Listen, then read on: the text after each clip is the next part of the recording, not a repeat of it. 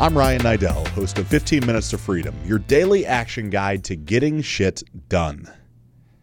Today's episode is entitled The 7 Day Video Challenge. So sit back, relax, and enjoy the content. In today's episode, I'm going to share with you how one simple concept completely shifted my personal beliefs and why it could do the same for you. So I'm gonna hop on a time machine with you real quick. And we're gonna go back in time. Not not way back. We're not going prehistoric. We're not even going to the 1950s. Going back to January 2016.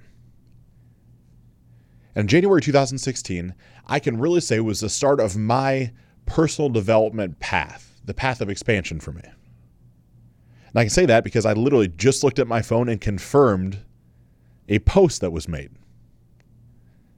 Now, this post was like many other posts, right? You scroll through social media. This particular post is on Facebook, where you know swiping up and you're reading people's stuff, and something made me stop.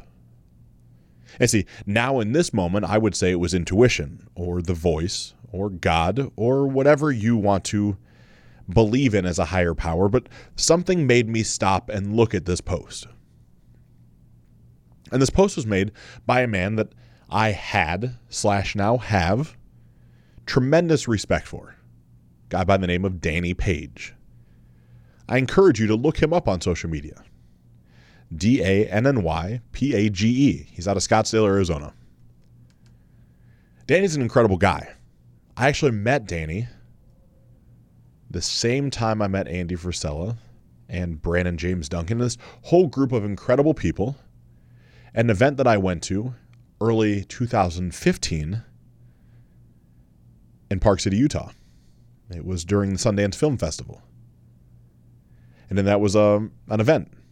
And got a chance to meet Danny and a bunch of other really crazy, impactful people in the world. People that are just truly dedicated to making the world a better place. And so we exchanged contact information and became social media friends, acquaintances, whatever you want to say. And I'd followed him on his journey. You know, Danny was someone that had an incredibly positive outlook on life, a great message, a gym owner, part owners in something called the Rush Club, which was, you know, essentially a CrossFit game for people with disabilities. And was really just this incredibly impactful person. And in this, so fast forward, you know, I, I met Danny January 2015, and here we are, January 2016, and there's this post he makes. And the post essentially is a seven day video challenge. And you're like, oh gosh, what's a video challenge? Right? Like right now, you're thinking this is this is nuts. I'm sure. This video challenge was not crazy in its very base level. The challenge Danny put out back in 2016 was every day for the next seven days to take your phone, spin it around, and share things that you know you need to share to get off your chest. See, I didn't realize at that moment because I had not went down the personal development route to the level that I am now. I, I, didn't go through all that I've been through at this moment. So back then, there's this fear that over, like, just completely almost cripples me. But something tells me inside to type, I'm in. Now, it doesn't cost any money to do this. Danny wasn't charging for this. This wasn't a lead generation for a coaching platform. He generally wanted, slash wants now, to see this crazy change in the world, just to make it a better place. And so in this, I take the challenge. I say I'm in. And I don't remember the sequential order of these videos. I, I, couldn't tell you right now in this moment that video one was this and video two was that, but I did the entire seven days. And in these seven days, I decided to go deep. Now, not nearly as deep as we've went on this podcast, but deep enough. Deep in talking about the fact of childhood traumas that I had. Deep in talking about infidelities that I had experienced. Deep in discussing anabolic use deepen all these different aspects of my life that I had previously been truly just petrified to share with the outside world. And I don't know if you're like me, but I had this massive fear of judgment. Like, what are they, and I have air quotes, what are they going to think about me? Are they going to judge me? Are they going to ridicule me? What, what could possibly go on? And so I'm petrified and I, am selling custom clothing at this point. I remember pulling in my driveway and being like, fuck it, I got to just do this. So I turn on the overhead light because it's dark outside. Of course, I've shared with you, I would get home late at night. And I found this little area in the car I was driving at the time that I could prop my phone up on in, in landscape mode, horizontal, and it would it would angle itself just so that I wouldn't have to have my hands holding the camera because admittedly I was shaking and nervous and my voice is cracking and the light's bad. And at that point I had this ridiculous haircut that was like shaved on the sides and I'd like slicked it all the way back with a ton of product in it.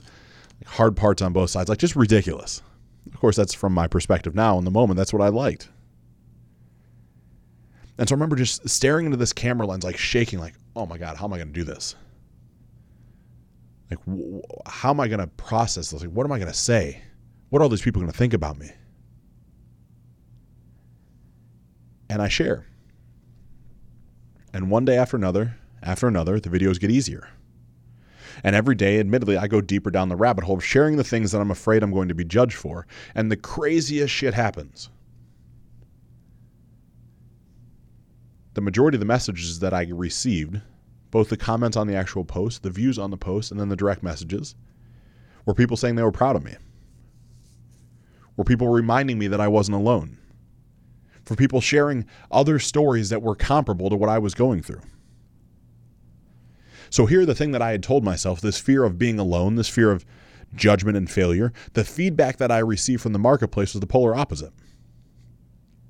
And every day I'd receive more feedback and more positivity, and I'd go deeper down the rabbit hole, and I'd share more and more impactful things because my confidence was building.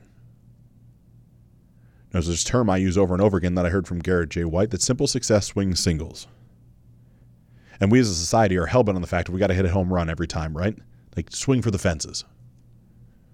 But sometimes you just got to make contact with the ball and just do things consistently until they become repetitious, until they become automatic, until it's so simple for you to do it, you can do it with your eyes closed. And so here I am in this moment, two plus years down the road, almost three, with a podcast based around the same principles that's a top 10 podcast in the country. 575,000 plus podcasts, and I'm number 10. Number 10 because of you. You've helped me become number 10. With your reviews and comments and listenership, like that's how this works. But in saying that, I'm on a coaching call with a client today. I won't disclose who the client is or what, what it's really about, but I find myself coaching him to do the exact same thing that Danny asked me to do without asking me directly three years ago. You know, my, my client has had this wall of stories that he's built around his life. And between lifetimes of traumas and events that have happened, he's convinced himself that the marketplace is going to shun him if he owns what's really went on. Does it sound familiar to you right now? Could you be thinking the same thing? But in this fear, it's actually crippling his ability to grow his businesses. Like if I look at his four dimensional reality, his fitness levels are just so so. I'd even really go as far as say they're poor. His spirituality, although he came from a spiritual background, he has no spiritual connection. His connection with his family is the highest it's ever been, and his business is in the in the pits not good. And so as I'm looking and we start dissecting the individual parts of his life and what's happened and why it's happened and how it's happened, I'm encouraging him, like, look, by the time we're done together, by the time our time is done together, you're going to find enough power inside yourself to realize that what someone else thinks of you is not your business. It's theirs.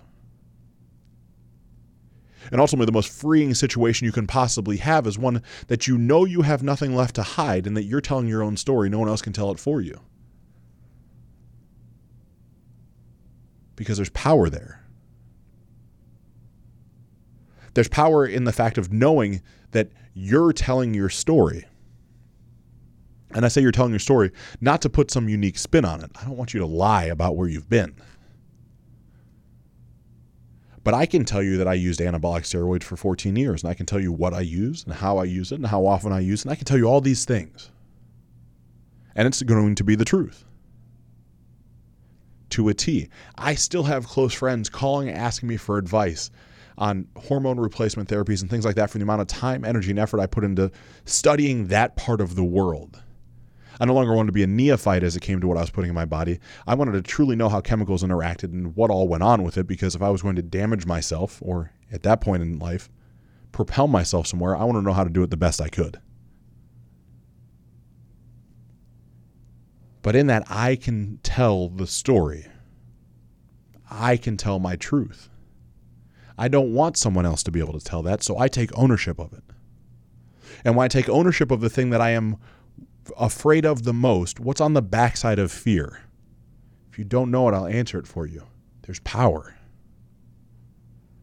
And what's on the backside of power is production. What's on the backside of production ends up being purpose. You see, once you find your power and you start producing at a higher level across all four dimensions of your reality, you eventually open yourself up to the possibility of walking into your purpose. Because the things that limit you, that limit most of us, and that's scarcity lack of resources, lack of time, lack of relationships and intimate connections. Lack is what keeps you confined. When you operate in the world of expansion and endless capacity and abundance, all of a sudden you realize like your purpose is just right there. Like you start to see it, you start to feel it, you start to taste it. It's there for you. But it's almost impossible with all these limiting beliefs that you've created. And to eliminate the limiting belief takes some deep work. It takes some painful work. It takes heartfelt work. It takes the work that 95, probably 99% of the world doesn't want to do. Like, is it fun for me to sit here and recount over and over again, like what it was like living in East Aurora, New York, chasing Kelly Waples around our freshly painted garage that was detached from our house, picking up walnuts off the ground, trying to hit her with the walnuts, because that's what kids do. And I was flirting with her back then. I didn't know that then, but I know it now. And in missing her with the walnuts, I'm hitting our freshly painted garage. And then because the walnuts don't work, I'm chasing around our gravel parking lot. I'm grabbing these rocks and trying to throw them at her. She's racing around our Toyota Corolla. In 1983 stick shift two door Toyota Corolla. It was tan in color. I remember vividly. And I, I'm throwing rocks at her, but I can't hit her because they're heavy. And so they're hitting the top of this Corolla. And at this point, my family did not have money, just didn't. See, I didn't realize that at the time, but my family was scraping to get by. And so my father pulls in the driveway. My mother has already seen what I've done. She can hear the noises on the on the roof of the car and she comes out and she's like, "Oh god, what have you done?" She sends Kelly home. Then she sees the freshly painted garage and walnuts, for those of you that don't know, stain the garage. That my family spent all summer saving, scraping old paint off a house, and then repainting a house and a garage because my parents are incredibly proud of so how far they've come. They're proud of this little house. And so we get inside the house and I'm I'm inside I'm waiting for my dad and I remember him walking through the front door of our house because he had to park outside and walk through the front door, and I have to walk up and share with him what's happened. And somehow, some way, my mother's already shared with him enough. And so he knows what's happened, and there's so much rage in him that he just puts me over his knee and pounds on me. Like harder than I can ever remember getting hit. And he's so mad that he then picks me up and tosses me across the room. And in my mind, this room is 30 feet wide, but our house wasn't even that big. I bet our living room wasn't 16 by 16, but in my mind it was a mile. And he stands up and he tosses me off of his leg and across the room. I, and I hit the wall above the couch because he's so infuriated at what's went on. Because now I can see that everything he'd worked so hard for, from starting climbing poles from this little cable company into finally having some sort of managerial spot, that everything he worked for, I had just destroyed. I didn't see that in the moment. You see, the trauma and the story that I had found in that was that my dad just beat the shit out of me. right? Like that was that was a story that had been in my feedback loop from the time I was gosh, probably 5, maybe 6 until 32. Think about that. 26 years of having relived a trauma in a way that I couldn't find a positive energy. I couldn't find a message in it. But then through deep work, I'm focused and pushed to go back to the original incident. And I'm forced to relive that trauma and the pain on my backside and the pain in my shoulder as I hit the wall and the tears that are streaming down my face and my mother screaming at my father to stop because she's literally afraid he's going to kill me. I'm forced to relive every bit of that trauma, like every ounce of it. Then I'm forced to scream. I'm like let it all out. Like I go into what, what I will call the pit. Like I'm in this pit of despair. I'm in this pit of this traumatic event that's happened. And I'm able to release all the pent up emotion that I have. So I'm screaming and I'm crying and I'm yelling. And I'm imaginary that I'm like punching my dad. And there's all this stuff that comes out. And then the damnedest thing happens. When I get that real, that I allow myself to feel those feelings, then I allow myself to get real with my current feelings associated with that. Then I release those current feelings. And then I release those old feelings. I'm able to see the facts of the situation and recreate a new story. Just like that. And that new story then allows me to view it differently in the present moment, which then starts to create new repetitive feedback loops based around positivity. And that, my friends, on some base level is how coaching really works. But that all stems from the seven day video challenge. This is how this whole thing started for me. And so I'm asking my client to do the same thing. That eventually, through enough work, he's going to get there and he's going to be able to own this stuff to the world because when the world knows your stuff, it can't be used against you anymore. Like right now, if you want to judge me for the shit that I've done wrong, judge away. I don't care. Like I own it. My fear of judgment's gone, and I wish the same for you. And so I want to extend to you the same challenge that Danny put out January of 2016. For the next seven days, I'd like you to hop on your phone on Facebook, not on Instagram. Hop on there and share every day for seven days the impactful, maybe painful, maybe deep things that you have been afraid to share. Start with something that's not so painful. Work your way into the depths. And you'll find it's the most freeing thing in the world on the backside.